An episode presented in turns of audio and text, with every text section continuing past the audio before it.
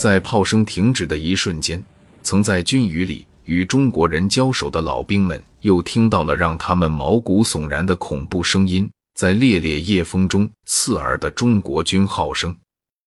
一个连的志愿军从阴影中闪了出来，就在美军士兵试图举枪射击的一瞬间，暴雨般的步枪和机枪子弹突然从侧面扫了过来。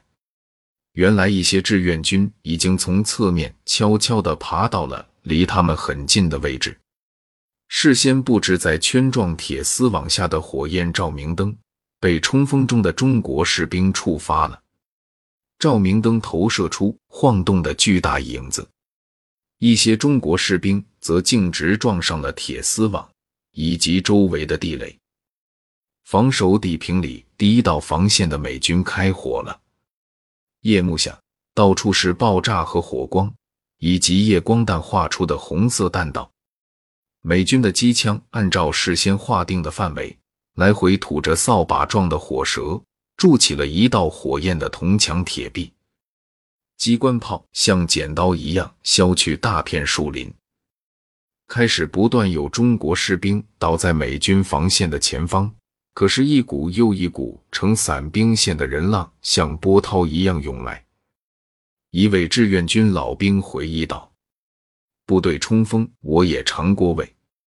事先会组织几个梯队，在上战场以前都安排好了，哪些人第一梯队，哪些人第二梯队、第三梯队，成梯形状，也就是现在的第一批、第二批、第三批，就是前赴后继。”那么，既然是前赴后继，我用这样一个词，希望你理解：很多事只能心会，不能言传。战斗没打多久，前线就传来了好消息，一个团向师部报告，我们打下底平里了。随后便停止了攻击。可是，当团长打开地图核对时，才发现他们打下的根本就不是底平里。而是在底平里外围一个叫马山的山头，在夜空之下，居然有几支志愿军部队都迷失了方向，以至于根本没能赶上进攻的发起。中国军队的主要优势在于规模，但这也是弱点。